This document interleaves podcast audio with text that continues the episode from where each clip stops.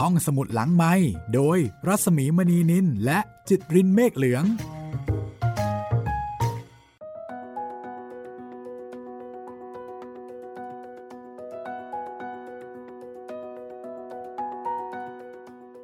สวัสดีค่ะ เข้าสู่ EP 24 นะคะของผู้ดีดอกไม้สดค่ะคุณจิตรินแหมตอนนี้ยังอยู่ใน บรรยากาศของการร่วมโต๊ะรับประทานอาหารกันของหลายคนหลายคู่นะพี่ ใช่แล้วก็ดูเหมือนว่าน่าจะรื่นรมใช่ไหมแต่ว่ามันก็มีความอึดอัด ใช่ และขณะเดียวกันใช่ก็มีบางคนอย่างน้อยๆ มีสองคน ฉันไม่อึดอัดด้วย ใครจะว่าใครจะแซะลอยตัวลอยตัวเหนือปัญหาเฮ้อโลกนี้เป็นของเราสองคน นั่นก็คือ จรูนและมาลีนั่นเองค่ะ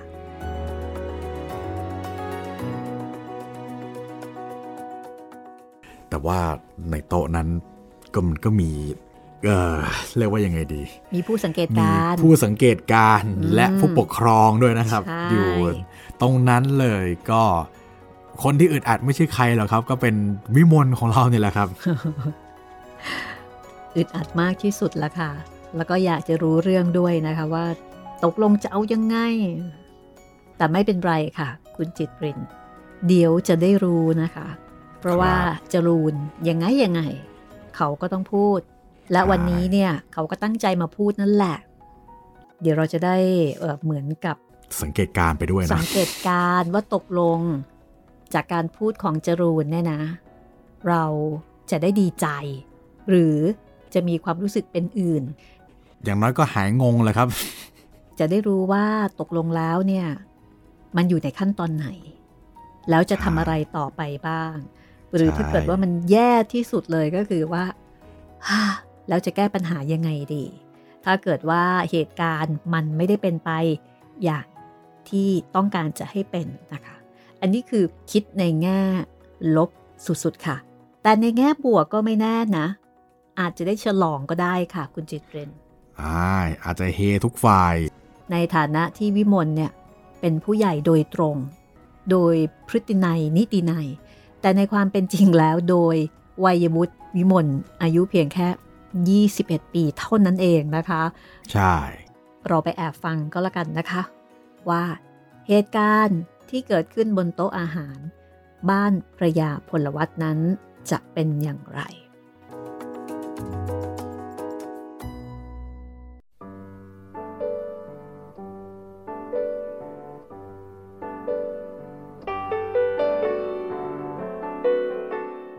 จากนั้น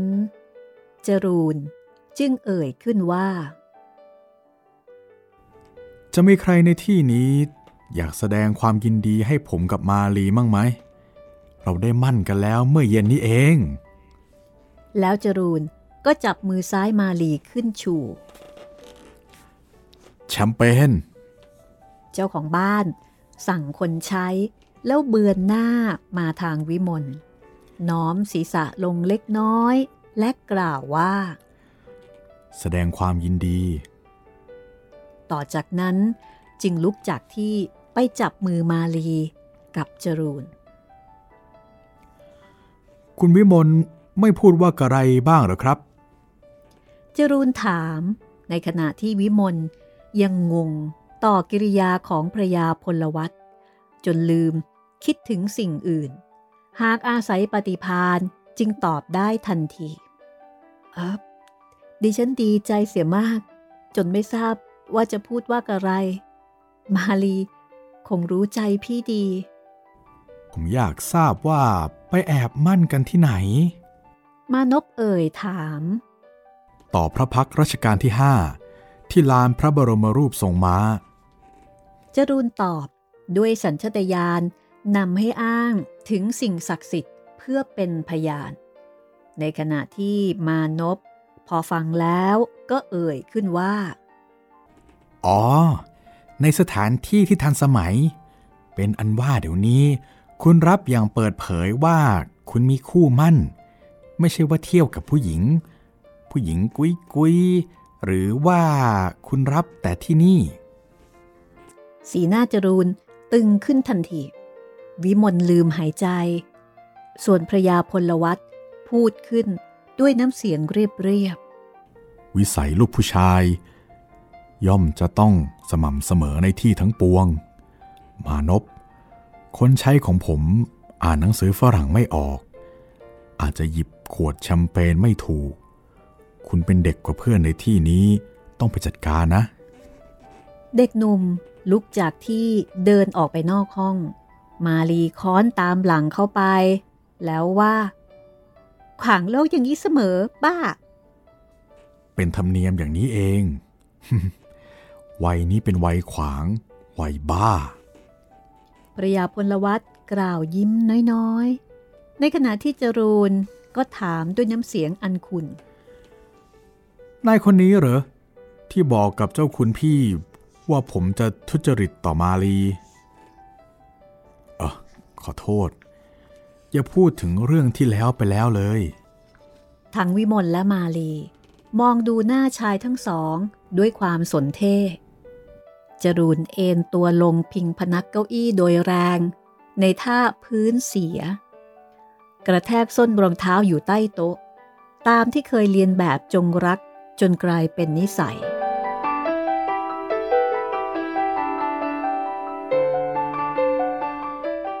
มานพเปิดบางตาดังปัง แล้วพูดพร้อมกับที่เดินเข้ามาในห้อง เจ้าคุณครับ แชมเปญไม่มี อะไรอะไรก็ไม่มี แม้แต่โซดา เจ้าของบ้าน หัวเราะมีเสียงดังออกมาทันใด ดังนิดเดียวพอเป็นเสียง แม้กระนั้น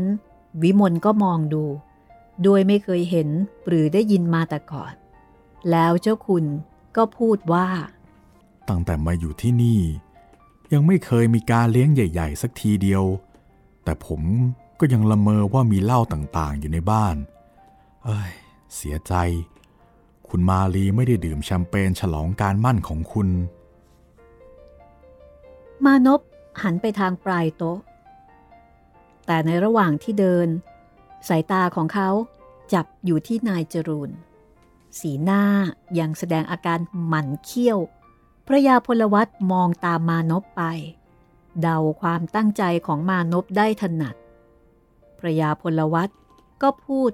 กับวิมลขึ้นเสียก่อน คุณมีเรื่องร้อนใจเกี่ยวกับจะต้องขึ้นศาลตามที่สายสวัสดเล่าจริง ๆ หรือ จริง ๆ ค่ะ ได้รับหมายแล้วด้วยค่ะ อย่างนั้นเหรอ แล้วเมื่อไหร่ล่ะ เมื่อวานนี้เองค่ะ อ๋อ มีเวลาอาทิตย์หนึ่งเต็มๆ มีความรังเกียจที่จะเล่าเรื่องไหม ด้วยความที่ยังเคยต่อระเบียบของท่านบิดา วิมลแลไปทางคนใช้ ผู้ซึ่งยืนสำรวมอยู่ตรงมุมห้อง เจ้าของบ้านมองตามสายตาหล่อน แล้วก็พูดเสียงดังขึ้นเล็กน้อย เจิม ออกไปข้างนอกได้ หญิงสาวหัวเราะเบาๆ ความแช่มชื่นเกิดขึ้นในใจตั้งแต่เมื่อไหร่ หล่อนเองก็ไม่รู้สึก วิมลกล่าวว่า ดูราวกับจะประชุมโต๊ะกลม ประชุมลับเสียด้วยนายคนนั้นจึงแปลกใจ พระยาพลวัตยิ้มรับ และทำท่าเตรียมฟัง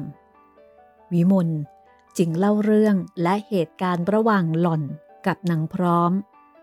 ทั้งนี้หล่อนใช้เวลาน้อยกว่า เมื่อเล่าให้คุณหญิงฟังมาก เพราะได้เล่าแต่ส่วนที่เป็นเนื้อเรื่องแท้ๆ ตัดความรู้สึกนึกคิด ตลอดจนความเห็นของตนเสียโดยสิ้นเชิง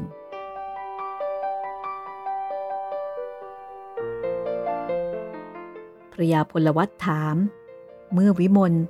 หยุดพูด ขอให้ผมดูสำนวนฟ้อง พร้อมทั้งพินัยกรรมของเจ้าคุณได้ไหม ได้ค่ะ ขอบใจ ขอให้ถือซะว่า เราเท่ากับเป็นคนบ้านเดียวกัน มีความยุ่งยากเกิดขึ้น ควรจะปรึกษากันได้ ผมคอยจะช่วยอยู่เสมอ สีหน้าของหญิงสาวเป็นสีแดงเรือ พนมมือวางบนโต๊ะ ก้มศีรษะลงจรดมือนั้นแทนคำตอบพระยาพลวัตพนมรับอย่างสุภาพ ดวงตา ที่จับดูเจ้าหล่อนมีแววเป็นประกาย ในขณะนั้น มานพเอ่ยขึ้นว่า ย้ายที่กันหรือยังครับ ผมร้อนจังเฮ้ยนั่งข้างนอกสบายกว่า ผู้เป็นเจ้าของบ้าน พยักหน้าอย่างเห็นด้วย วิมลจึงพูดว่า ดิฉันต้องกราบลา ถึงเวลาที่จะให้น้องนอนแล้วค่ะ พอพูดแล้ว หล่อนทำความเคารพอีกครั้งหนึ่ง เมื่อหล่อนขยับตัวลุกขึ้นยืน พระยาพลวัตก็ช่วยเลื่อนเก้าอี้ให้ พร้อมกับที่หันไปพูดกับเด็กหนุ่ม คุณมานพอยู่คุยกันก่อนนะ ไม่ได้พบกันมาหลายวันแล้ว ในขณะนั้น พระยาพลวัตกล่าวแก่มานพ ในขณะที่ทั้งสอง เดินอยู่ด้วยกันตามถนนยาวหน้าประตูใหญ่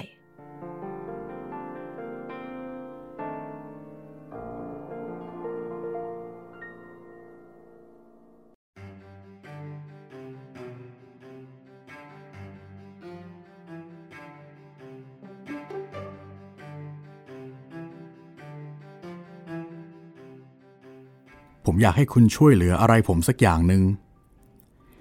อะไรครับ สุมนของผมจะสิบขวบอยู่แล้วกอไก่ขอไข่ยังไม่กระดิกหูเลย อยากให้คุณช่วยเป็นครูสอนหนังสือให้สุมนหน่อย อ๋อ เท่านั้นเอง ก็ทำไมไม่ส่งแกเข้าโรงเรียนล่ะครับ คุณแม่ไม่ยอม ผมเองก็เห็นว่า สุมนจะทนข้อบังคับของโรงเรียนไม่ไหว แกถูกพนอซะจนเคยตัว เพราะแกเป็นคนขี้โรค ปีหนึ่งยังไม่เจ็บเลยก็ห้าหกครั้ง ครั้งหนึ่งนอนไม่ต่ำกว่าสามอาทิตย์ แม่ที่ไหนจะใจแข็งพอที่จะส่งแกไปเข้าที่บังคับ อีกอย่างหนึ่งนะ เด็กสมัยนี้ อายุเก้าขวบ เขาอยู่ชั้นประถมสามกันแล้ว ถ้าสุมนไปอยู่ประถมหนึ่ง แกก็คงจะอายเพื่อน แต่ถ้าให้แกได้เรียนกับครูสองต่อสองสักครึ่งปีหรือหนึ่งปี ผมเชื่อว่า แกจะเข้าระดับกับพวกประถมสามเขาได้ คุณกลับจากโรงเรียนถึงบ้าน ราวๆสิบห้านาฬิกาไม่ใช่เหรอ พักสักครึ่งชั่วโมง 15นาฬิกา30 นาที ตั้งต้นสอน เลิก 16นาฬิกา30 นาที ก็มีเวลาพอที่จะทำการบ้าน หรือดูตำรา หรือทำงานเล็กๆน้อยๆ ตลอดจนเที่ยวเตรก็ได้ คุณจะได้ทั้งบุญ ทั้งคุณ ทั้งประโยชน์เลยนะ มานพอ้ำอึง้ง อึ้งเพราะเหตุใด เขาเองก็บอกไม่ถูก อย่างไรก็ตาม เขารู้ตัวดีว่า เขาไม่อาจที่จะตอบปฏิเสธลงไปโดยเด็ดขาด อย่างแข็งที่สุด ก็ได้แต่เพียงบอกปัด พอให้พ้นตัวพระยาพลวัตพูดต่อ อย่างมีความแน่ใจ ตั้งต้นสอนเพียงชั่วโมงเดียวก่อน ทีหลังถึงค่อยเพิ่มเป็นสองหรือสามแล้วแต่คุณจะสละเวลาได้ ถ้าตั้งต้นเซในหมู่ที่คุณกำลังหยุดเรียนนี่ได้ก็ดี สอนเช้าชั่วโมงหนึ่งบ่ายชั่วโมงหนึ่งให้คุณพี่สอนไม่ดีกว่าแล้วครับ ในทางนี้ คุณพี่ต้องสามารถกว่าผมแน่ ๆ อ๋อ ผมคิดแล้ว ไม่มีใครจะเหมาะไปกว่าคุณ ถ้าคุณพี่สอนลำบากทางผม เพราะเธอจะไม่ยอมรับประโยชน์ที่ผมจะให้ตอบแทน แต่ส่วนคุณ คุณเด็กกว่าผมมาก แล้วเราก็เป็นเพื่อนสนิท เห็นอกเห็นใจกันดีแล้วไม่ใช่เหรอ พอพูดแล้วพระยาพลวัตก็ตบบ่ามานพเบาๆ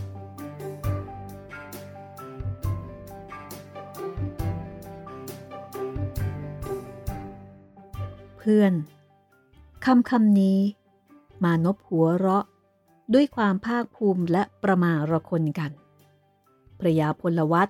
ถือเอาการหัวเราะนั้นเอง เป็นการรับคำพูดต่อไปในเสียงเดิม ตั้งต้นแต่พรุ่งนี้ได้ไหม การเลือกหนังสือในขั้นแรกนี้ ผมยกให้เป็นหน้าที่ของคุณครู ถึงตอนหลังเราค่อยปรึกษากันใหม่ รับสิคุณ ครับ ขอบใจ ผมดีใจมาก ขอให้เชื่อว่าคุณจะได้ทั้งบุญ ทั้งคุณ ทั้งประโยชน์ ทั้งคู่นิ่งเงียบกันไปชั่วครู่ มีแต่เสียงฝีเท้าที่ชายทั้งสองก้าวไปช้าๆ เป็นประดับเสมอกัน ฝ่ายที่หนุ่มกว่า เตี้ยกว่า และล่ำกว่า มีฝีเท้าหนักกว่าอีกฝ่ายหนึ่ง ซึ่งเป็นคนร่างสูงเกินขนาดสันทัด แต่ค่อนข้างจะกลม เล็ก และแน่นหนา จึงดูเป็นคนขนาดธรรมดา แล้วพระยาพลวัตเอ่ยขึ้นทันทีทันใด ด้วยน้ำเสียงเรียบเรียบ คุณทำไมถึงปล่อยให้คุณพี่ข้ามน้ำข้ามท่าไปหาคุณแม่คนเดียวล่ะ ที่ไหนเมื่อไหร่ครับ ก็วันนี้นะสิ คุณพี่ของคุณ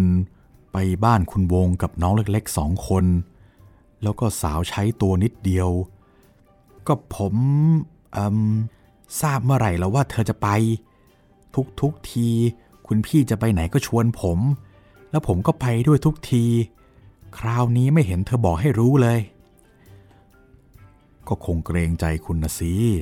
เพราะหมูนี้ดูเหมือนคุณก็มีธุระของคุณบ่อยๆ ไม่ใช่เหรอ นี่สมคุณพี่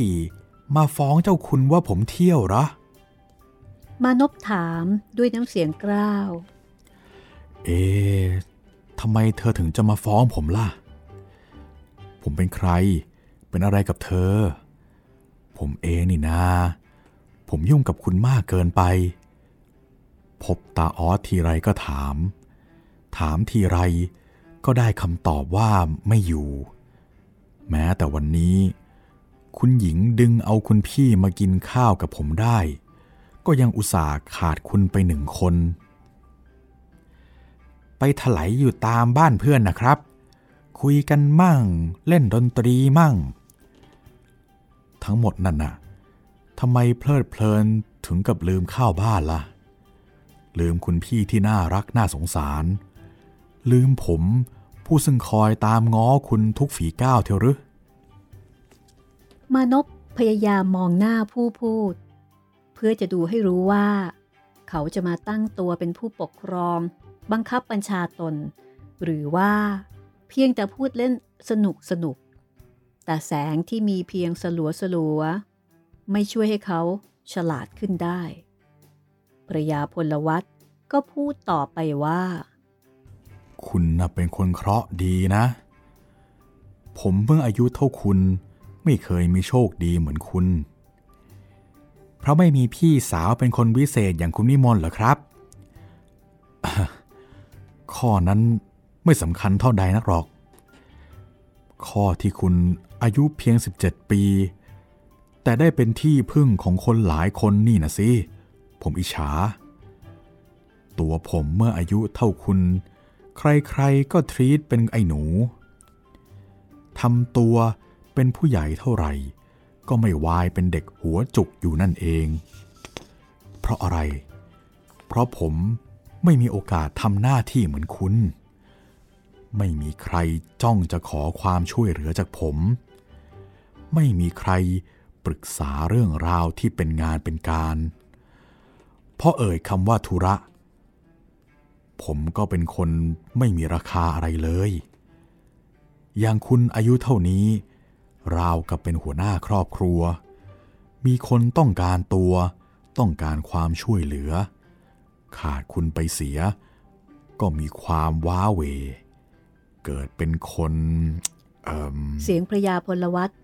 มีน้ำหนักมากขึ้น อะไรจะมาน่าชื่นใจ เท่ากับที่ตัวเป็นประโยชน์แก่คนอื่นล่ะ ผมเองเพิ่งจะได้เป็นประโยชน์ต่อใครบ้าง ก็เมื่อมีลูกมีเมียแล้วนี่เองพระยาพลวัตเป็นชาย ย่อมจะรู้ถึงจิตใจของผู้ชายด้วยกัน ได้เป็นอย่างดี เป็นธรรมดาของมนุษย์เพศนี้ แม้จะอยู่ในวัยเด็ก อายุเพียง 12 ถึง 13 หรือแม้จะเป็นชายจำพวกใจแคบที่สุด เกียจคร้านที่สุด ก็ย่อมปรารถนา ที่จะให้มีผู้เห็นตนเป็นบุคคล อันผู้อื่นอาศัยเป็นที่พึ่งได้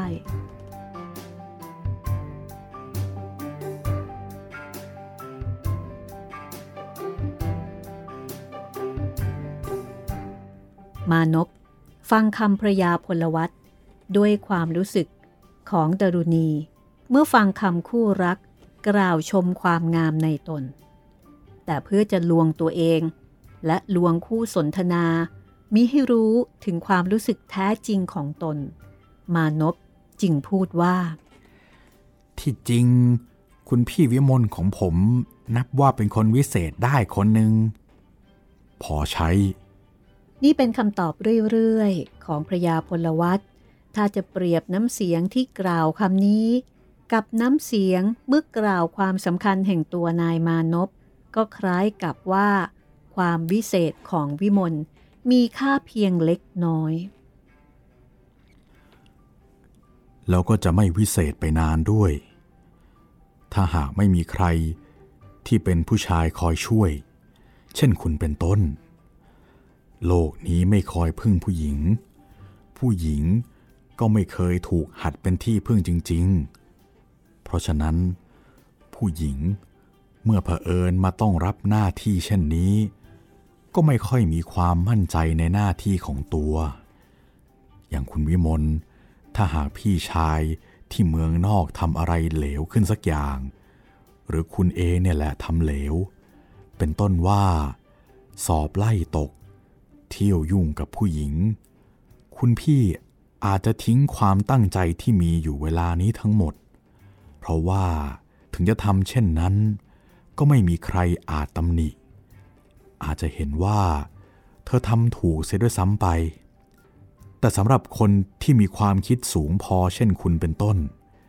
จะเห็นว่าเป็นการน่าเสียดายอย่างที่สุดคำว่ายุ่งกับผู้หญิงนี่ หมายความว่าอะไรครับ มานพถาม ภายหลังที่ได้นิ่งไปครู่หนึ่ง คิดถึงผู้หญิงอื่น ที่ไม่ใช่พี่น้องสนิทมากไป หรือบ่อยนัก ก็เรียกว่ายุ่งกับผู้หญิงแล้ว เพราะความคิดในแนวนี้รังยาก คอยแต่จะไปท่าเดียว ก็ถ้าเผื่อผมคิด แต่ผมไม่ได้ทำอะไรเสื่อมเสีย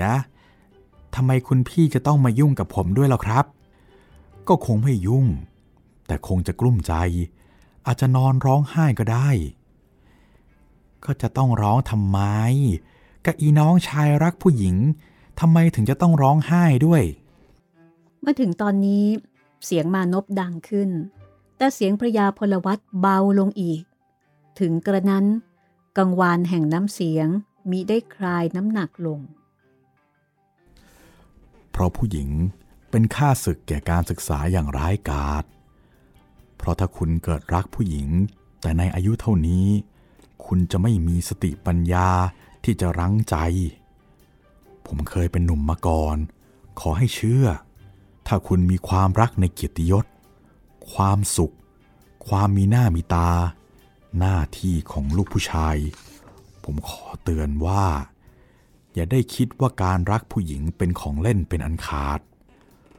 ผมเตือนด้วยความรักความหวังดีจริง ๆ รักเหมือนกับเราเป็นเลือดเนื้อเดียวกัน หน้าที่ของคุณเวลานี่คืออะไร ผมจะบอกให้นะ นึกถึงแต่การเรียน พยายามเรียนมากที่สุด ปีนี้เป็นปีสำคัญที่สุดแล้วในชีวิตของคุณ ผมหวังเป็นอย่างยิ่งว่าคุณจะสอบไล่ ได้ทุนไปเมืองนอก มานพถอนใจยาว ภายหลังจึงตอบว่าเฮ้ยผมไม่กล้าใฝ่ฝันถึงเพียงนั้นหรอกครับ มันเกินหน้าผมไป ทำไมถึงจะเกินล่ะ คุณน่ะ เป็นคนมีสติปัญญาสูงกว่าระดับสามัญที่เขาขีดไว้ อาจสามารถเป็นคนสำคัญได้เป็นอย่างดีนะ ขอแต่อย่าให้ปัญญาพาตัวไปในทางเสียเท่านั้น เกิดเป็นคนนี่คุณ แล้วก็เกิดในสกุลที่ดีด้วย เป็นลูกผู้ชายด้วย เราต้องคิดจะออกหน้าคนอื่นเสมอ ไม่ใช่ว่ายอมตามหลัง ไม่ได้เป็นอันขาด มองแล้วก็ต้องมองให้ถึงยอด พยายามขึ้นไป คิดไว้เสมอว่า เราจะต้องอยู่ต้นแถว อยู่ยอดสูงที่สุดเท่าไหร่ยิ่งดี คนอื่นเขาเคยขึ้นกันได้ทำไมนะ เราถึงจะไม่พยายามขึ้นบ้าง คุณกำลังอยู่ในระยะเหมาะที่สุด ที่จะเตรียมตัวให้ถึงขั้นนั้น ทิ้งให้หมด ไอ้เรื่องที่ไม่เกี่ยวกับการก้าวหน้าของคุณ ผู้หญิง ถมถืดไป อยากได้เมื่อไหร่ก็หาได้ ไอ้ความเป็นใหญ่เป็นโตนะสิถ้าไม่ตั้งต้นทำงานเสียแต่เดี๋ยวนี้ ภายหลังคิดได้ จะเห็นว่าสายเกินที่จะแก้นะ มองดูเพื่อนๆเขาเป็นหัวหน้ากอง อธิบดี รัฐมนตรี ให้เราไปยืนคำนับเขาอยู่ปลายแถว หัวจะงอกอยู่แล้ว เงินเดือนหนึ่งร้อยบาท ชะ ยิงตัวตายเสียดีกว่า พระยาพลวัตหยุดพูด ทุกประโยคที่พูดแล้วทำให้โลหิตในกายเด็กหนุ่ม ฉีดแปรงจัดขึ้นทุกที สมองทำการคิดอย่างผาดโผนมานพไม่ปริปากพูดว่ากระไร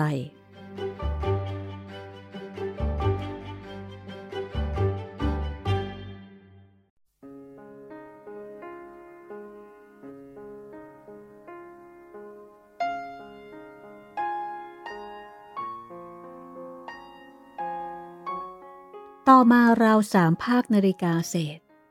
พระยาพลวัตยืนอยู่ในห้องนอน อาศัยแสงไฟดวงที่ห้อยจากเพดานตรงกลางห้องอ่านหนังสือฉบับหนึ่งอย่างเพ่งเล็ง เมื่ออ่านจบโดยตลอดแล้ว ก็หยิบอีกฉบับหนึ่งขึ้นอ่าน ภายหลังจึงพับกระดาษเข้ารอยเดิม ออกเดินกลับไปกลับมาอยู่ในห้อง ด้วยฝีเท้าอันเบา จนเป็นที่น่าพิศวง เสียงไอสองสามที ดังมาจากอีกห้องหนึ่งพระยาพลวัตชะงัก หยุดยืนนิ่งอยู่กับที่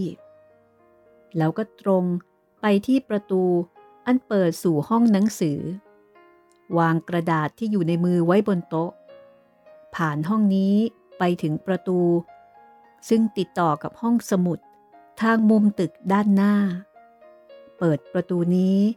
ด้วยความประมัดระวัง เสียงหนึ่ง ถามออกมาจากมุง้ง พร้อมกับเสียงไอตามมาด้วยอีกครั้งหนึ่ง ใครนั่นน่ะ พี่เองจ้ะ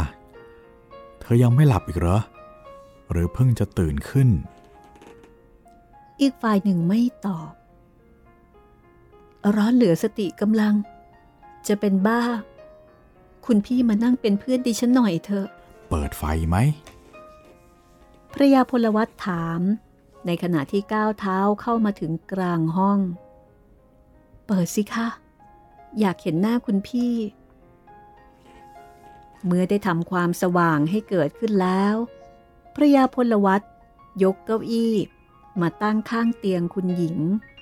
พรางชะโงกหน้าเข้าไปจนชิดมุง้ง ถามว่า เป็นยังไง เล่าอะไรฟังเล่นเพลินๆมั่งสิคะ เล่าเรื่องอะไรล่ะ ถึงจะเพลิน อะไรก็เอาเถอะค่ะ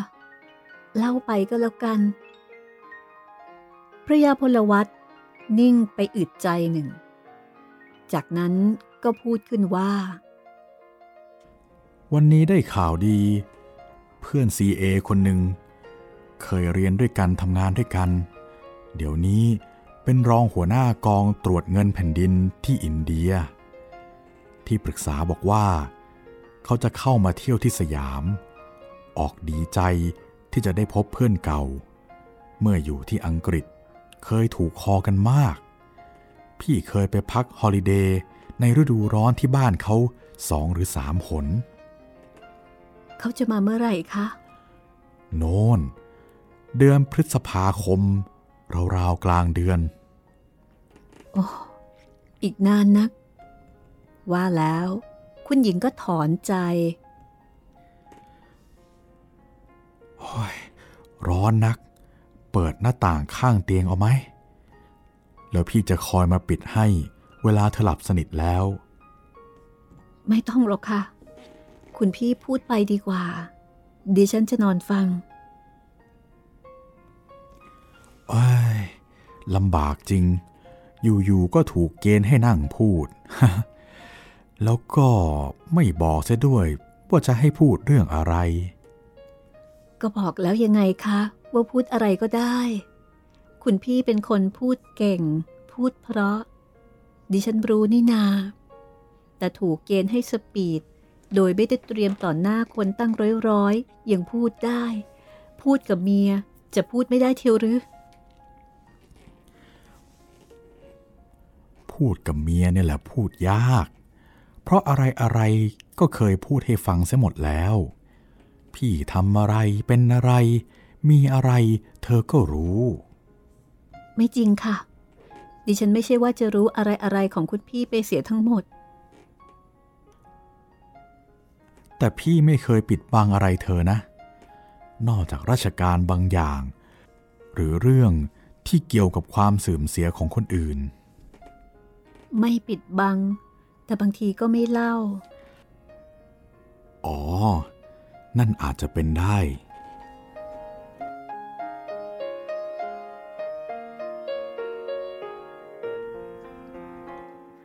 เจ้าคุณชะงักแล้วทำท่าเหมือนจะพูดต่อ แต่ครั้นแล้วก็ไม่พูด ดิฉันคิดว่าจะให้เหตุผลอีก เหตุผลเป็นเรื่องที่ไม่เหมาะในเวลาที่จะนอน จะรบกวนสมอง เพราะเมื่อฟังจะต้องทำความเข้าใจไปด้วย อย่างนั้นก็เล่าถึงคุณวิมลคนดี คนงาม ที่เรือนเขาอยู่เป็นอย่างไร เขาเชิญให้คุณพี่นั่งที่ไหน อากาศอบอ้าวแบบนี้ ที่นั่นร้อนหรือเย็น เขาไม่ได้เชิญให้นั่ง เพราะพี่หยุดยืนอยู่แค่ประตูรั้วพระยาพลวัตตอบไม่แสดงความประหลาดใจให้ปรากฏในสีหน้าหรือน้ำเสียง อุ้ยตาย มีเมื่อยแย่หรือคะ คุยกันอยู่นานไม่ใช่หรือ ดูเหมือนตั้งชั่วโมงนะ ใครว่าล่ะ พี่เดินไปส่งเพียงรั้วบ้านเท่านั้น แล้วก็กลับ ถึงคราวที่คุณหญิงต้องรับความประหลาดใจบ้าง เธอหลุดปากออกมาว่า ก็ไหนนางผิวว่า คุณพี่ไปส่งคุณวิมลแล้วก็ คุณหญิงมิรู้ที่จะต่อว่ากระไร เพราะนางผิว ก็บอกเท่าที่คุณหญิงกล่าวนั้น ส่วนที่นอกไปอีก คุณหญิงเป็นผู้สันนิษฐานเอาเองทั้งสิ้น แล้วก็กลับมาเดินเล่นอยู่กับมานพพอมานพไปแล้ว พี่ก็ขึ้นห้องนอน เดินอยู่ที่ไหน ที่ริมสนามด้านนอก เดินกลับไปกลับมาตามทางตรงไม่อ้อมรอบสนาม ประการที่หนึ่งเพราะมาลีกับจรูนปิดไฟเสร็จแล้ว ก็นั่งจูจีกันอยู่ที่หน้ามุก ประการที่สองพี่กับมานพเดินพลางคุยพลาง กลัวว่าเสียงจะดังขึ้นมาถึงเธอ คุณหญิงรู้ชัดว่า ตนคาดการผิดถนัด แต่กำลังอยู่ในอารมณ์ระแวง คุณหญิงจริงว่า คุยอะไรกันนะ กับตามานพตั้งชั่วโมงสองชั่วโมง ดิฉันไม่เคยเห็นคุณพี่ คุยกับพวกหนุ่มๆ ได้ทนเหมือนอย่างนี้เลย อาจจะเป็นได้ไหม ถ้าจะว่าไม่มีหนุ่มคนไหน ทนคุยกับพี่ได้นานๆ เหมือนตามานพทำไมจะเป็นไม่ได้ พ่อมานพก็เหมือนพี่สาว คนดีคนงามทำอะไรก็ได้ ทนอะไรก็ได้ น่ารักมากนะคะ น้ำคำนั้นฟังให้เป็นคำซื่อได้ เพราะเหตุที่ใกล้ความจริง แต่น้ำเสียง แม้ชายเขาที่สุด ก็ย่อมต้องรู้ทัน พระยาพลวัตเอนหลังพิงพนักเก้าอี้ ยกมือขวาขึ้นลูบผมเบาๆ ตั้งสติ ระลึกถึงความหลังระหว่างเวลา 12 ปี แล้วก็นิ่งอยู่ คนแก่หนึ่ง คนเจ็บหนึ่ง ลักษณะจิตใจมักจะกลับเป็นเด็ก และเด็กมักจะกำเริบ เหตุฉะนั้น คุณหญิงจึงพูดว่า คุณพี่เห็นแหวนที่มือแม่วิมลแล้ว รู้สึกยังไงมั่งนะ ดิฉันเห็นเข้าทีไร เป็นใจหายวาบทุกที กลัวจะจริงอย่างที่แม่สุดใจเขาบอก พี่ออกจะเลิกใจหาย เพราะอะไรอะไรเสียหมดแล้วพระยาพลวัตตอบตรงตามความรู้สึกในขณะนั้น คุณพี่คิดว่าจะจริง อย่างที่แม่สุดใจเขาว่าไหมคะ ไม่คิดว่ากระไรทั้งหมด แล้วถ้าเผื่อคิด กลัวจะใจหาย เหมือนที่ฉันอย่างนั้นสิ ด้วยคำว่าท่าแล้วก็ เธออาจไม่ได้เห็นพี่นั่งอยู่กับเธอที่นี่ เป็นคำตอบตรงความรู้สึกอีกคำหนึ่ง แต่พอพูดออกไปแล้วพระยาพลวัตก็เสียใจ จึงเสริมว่า คนฝรั่งเศสเขาว่าด้วยถ้อยคำท่า อาจจะเอากรุงปารีสใส่ลงไปในขวดได้ หืม ดิฉันไม่ต้องการฟังเรื่องคนฝรั่งเศสหรอก คุณหญิงกล่าวทำเสียงคล้ายเด็กแสนงอน เขาจะว่ากะไร ก็ช่างเขาเถอะ อยากถามคุณพี่จริง ๆ เลย ว่าไม่รู้สึกใจหายมั่งหรอกหรือ พี่ยังไม่เข้าใจว่าเราควรจะใจหายด้วยข้อใดเลยนะ ก็ด้วยข้อที่เราเสียดายนะสิ กลัวว่า เขาจะเป็นคนมีคู่รักเสียแล้ว จริงอย่างที่เขาพูดกัน ดิฉันอยากจะถาม จะถามก็ยังไม่กล้า อยากจะให้มันรู้แน่เสียสักทีว่าเขาตัวเปล่า จะได้ฝากผีฝากไข้เขา ก็เรื่องอะไร ถึงจะไปฝากผีฝากไข้กับเขา เขามาเกี่ยวข้องอะไรกับเรา โอ้ยคุณพี่ก็ทำไก่ไปได้ พูดเท่านี้ ถึงกับไม่เข้าใจที่หรือคะ ถ้าเขาเป็นคนตัวเปล่า ดิฉันจะได้ฝากลูก แล้วคุณพี่จะได้ฝากตัวคุณพี่เอง พูดจริง ๆ นะ ถึงคุณพี่ไม่ฝาก ดิฉันก็จะฝากให้ ฝากทั้งลูกทั้งผัว ให้เขาดูแล เวลาที่ดิฉันตายไปแล้ว ขออย่างเดียว ขออย่างเดียวเท่านั้น เวลาที่ดิฉันยังไม่ตาย อย่าเพิ่งมาแย่งเอาของดิฉันไป เสียงคุณหญิงเริ่มสั่นมากกว่าเก่า แล้วก็ดังแหลมขึ้นเป็นเสียงสะอื้น ในชั่วอึดใจเดียวพระยาพลวัตก็เข้าไปอยู่ในมุ้งคุณหญิง นั่งลงตรงริมเตียง หรือที่ถูกอิงด้วยตะโพกข้างหนึ่ง มือซ้าย เท้าคร่อมตัวคุณหญิง มือขวาจับหน้าให้หันดูตน แล้วพูดด้วยน้ำเสียงเรียบๆอย่างที่เคยพูดเสมอ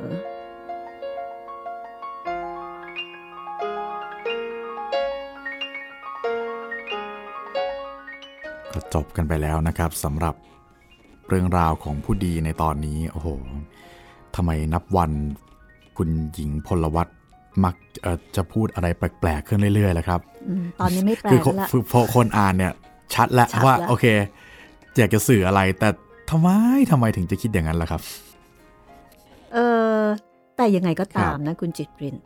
ให้คิดว่าเราเป็นคุณหญิงนะ คือดูจากท่าของสามีเรา มันมีความพึงใจอะไรบางอย่าง ติดตามตอนต่อไปของผู้ดีได้นะครับ ทางเว็บไซต์แล้วก็แอปพลิเคชันของไทย PBS Podcast ทุกวันจันทร์ วันพุธแล้วก็วันศุกร์นะครับ แล้วก็อยากจะติดต่อสอบถามพูดคุยกับพวกเรา ติดต่อมาได้ 2 ช่องทางนะครับ ทางแฟนเพจ Facebook ไทย PBS Podcast แล้วก็แฟนเพจของพี่หมี รัศมีมณีนินครับผม ตอนต่อไปค่ะ ลองมาฟังคำพูดของพระยาอมรรัตน์นะคะเอ้ยไม่ใช่ ไม่ใช่ฟังคำพูดของพระยาอมรวัตรครับเดี๋ยวจะยุ่งเราจะมาฟังคำพูดของพระยาพลวัตที่มีต่อความหึงหวง หวาดประแวงของคุณหญิง แต่พระยาพลวัตมีหรือที่จะรู้ไม่ทัน พระยาพลวัตจะพูดกับภรรยาว่าอย่างไร เชิญติดตามตอนหน้านะคะ สนุกแน่ค่ะ ไว้เจอกันตอนหน้านะครับ ตอนนี้เราสองคนก็ต้องขอลาไปก่อนนะครับ สวัสดีครับ สวัสดีค่ะ